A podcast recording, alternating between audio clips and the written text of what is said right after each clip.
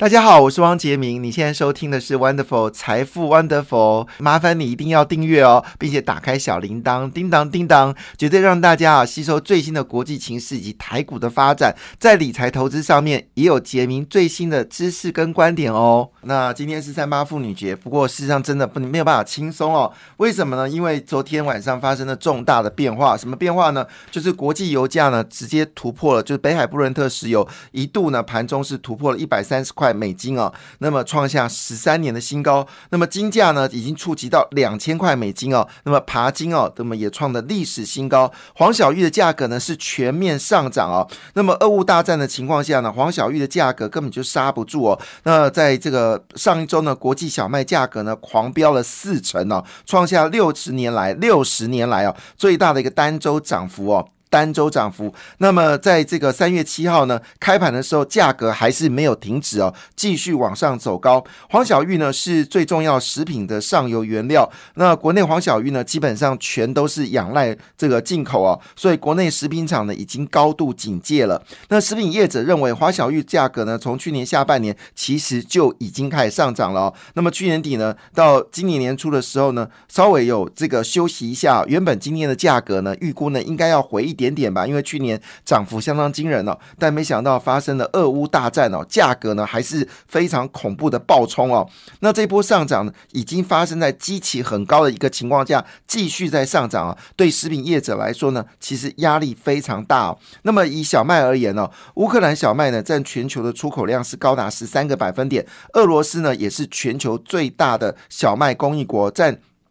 全球的数量呢，应该是将近有二十九个百分点，所以两个加起来呢，其实已经包办了将近三分之一以上的。呃，对不起哦，俄罗斯的小麦占全球的出口是两成，那这个。卖呃，乌克兰是十三趴，所以两个加起来呢，已经占了全球三分之一，三分之一的小麦的出口，所以可想而知哦，小麦价格呢，基本上还要继续往上走高哦。那么短短这十多天呢，其实波段涨幅呢，已经上涨了百分之五十哦。那黄豆跟玉米价格也跟着上涨哦。那么主要原因呢，其实这个嗯，乌克兰也有黄豆，也有玉米哦。那么以目前的价格呢，已经朝向二零二一年的历史价格来。进行当中哦，现在呢，美普氏尔哦，这个是七点七美元哦。那么开战以来呢，整个黄豆的价格呢，已经上涨了十八个百分点哦。那乌克兰已经宣布哦，就农农产品呢。呃，已经实施所谓的出口管制哦。那么规定啊，像是小麦、玉米跟花葵花油这些农产品呢，如果要出口的话呢，一定要得到出口的许可许可证哦。那么同时间呢，包括匈匈牙利、阿根廷、土耳其哦，也公布类似的一个讯息。那我们知道，其实俄罗斯跟乌克兰呢，也是全世界主要的葵花油的一个供应哦。所以以目前来看呢，油价呢，已经有人说上看，呃，对不起，黄金价格呢，已经上看到两。千三百块。美金哦，那么这些消息呢，让大家觉得哇，这个是一个极为恐怖的一个数据哦。那这个数据呢，也造成了台股哦，在昨天呢开低走低哦，那么收最低哦，指数一口气呢暴跌了五百五十七点哦，其中呢外资一口气哦砍杀了。八百二十三亿新台币哦，那这个数字呢是历史的次高啊，历史的次高，历史的次高。那同时间呢，投信呢基本上呢也大量买进哦。那么投信呢在二十四这个连续二十四天之内呢，买超金额是六百七十七点九八亿元哦。那这是连续买超呢，也创下历史的新高哦。那关谷行库呢，昨天呢是一口气哦狂买了。一百六十七点六八亿哦，那么也创下当天最大的买进金额哦。那么加权指数呢是跌掉了五百五十七点，是历史上的第八大跌点哦。那么新台币呢也跌破了二十八点二元哦，这对很多的厂商来说反而是松了一口气哦，因为之前台币呢涨破二十二十八块钱的时候呢，其实很多厂商呢心中很担忧哦，今年的这个汇损哦可能会大幅的增加，所以呢这一次受到俄罗斯跟乌克兰的战争的影响呢。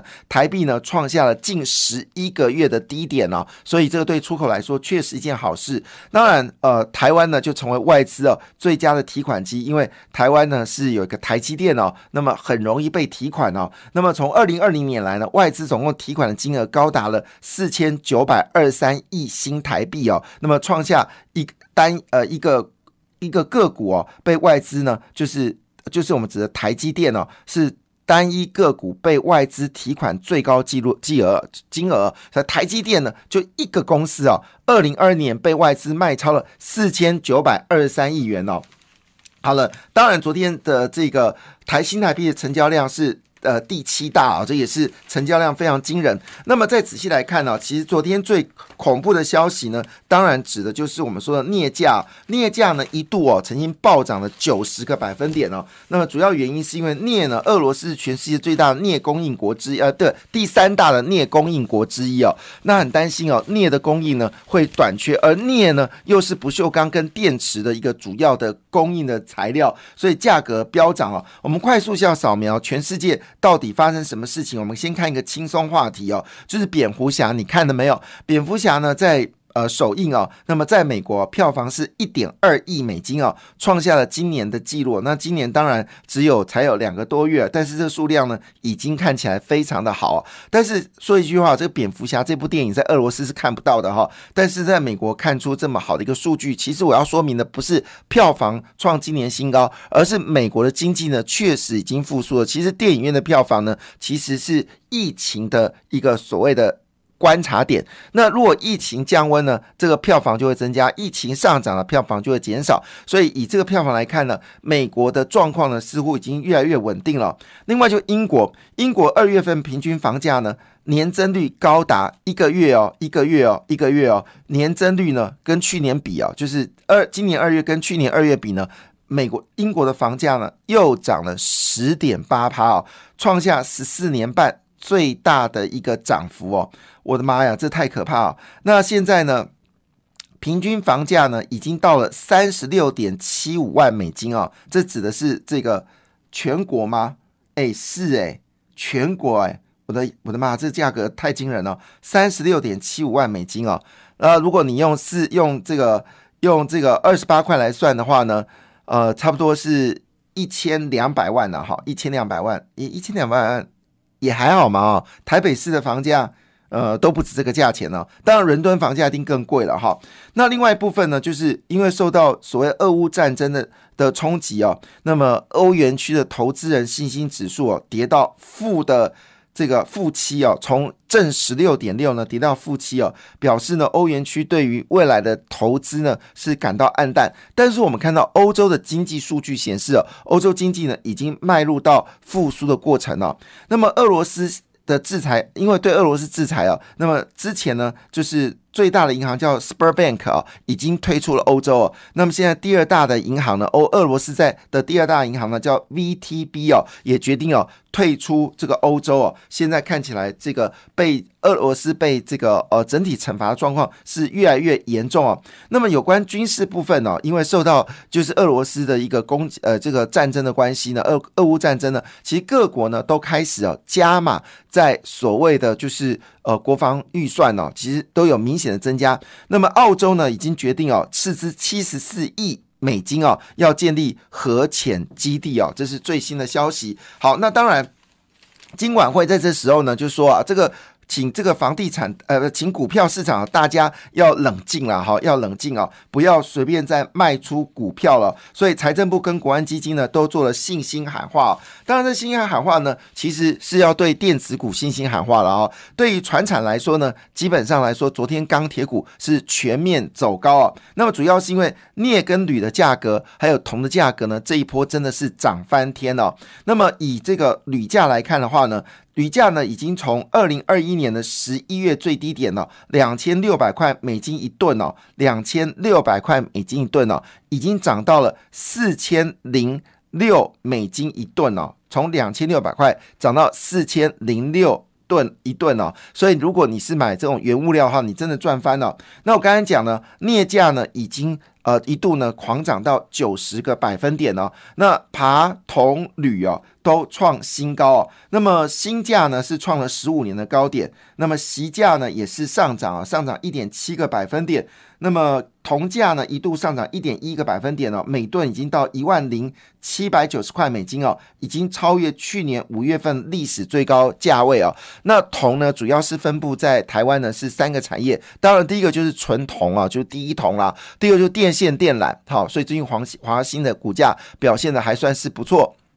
另外一部分呢，就是我们说铜箔基板。好，当然铜是经济的一个领先指标，就是落后经济的领先指标，所以铜价上涨呢，也就意味着所有的这些电子零组件价格很可能会往上走高。那么昨天呢，其实表现最好的就是中红跟张远嘛。哈，那我们在之前都有提醒到这两家公司嘛。那中红呢，在二零二二年一月份的营收呢是三十七点六七亿元呢，年增率是高达了十三点七七个百分点呢。那么二零二一年呢，累积的营营收是五百三十七点四四亿元呢。那么跟去年比起来的话呢，呃，至呃二零二一年呢是二零二一年呢跟二零二零年比起来呢是增加了四十六点八个百分点哦，所以呢，以中红公布二零二一年的获利呢是高达了四点四二。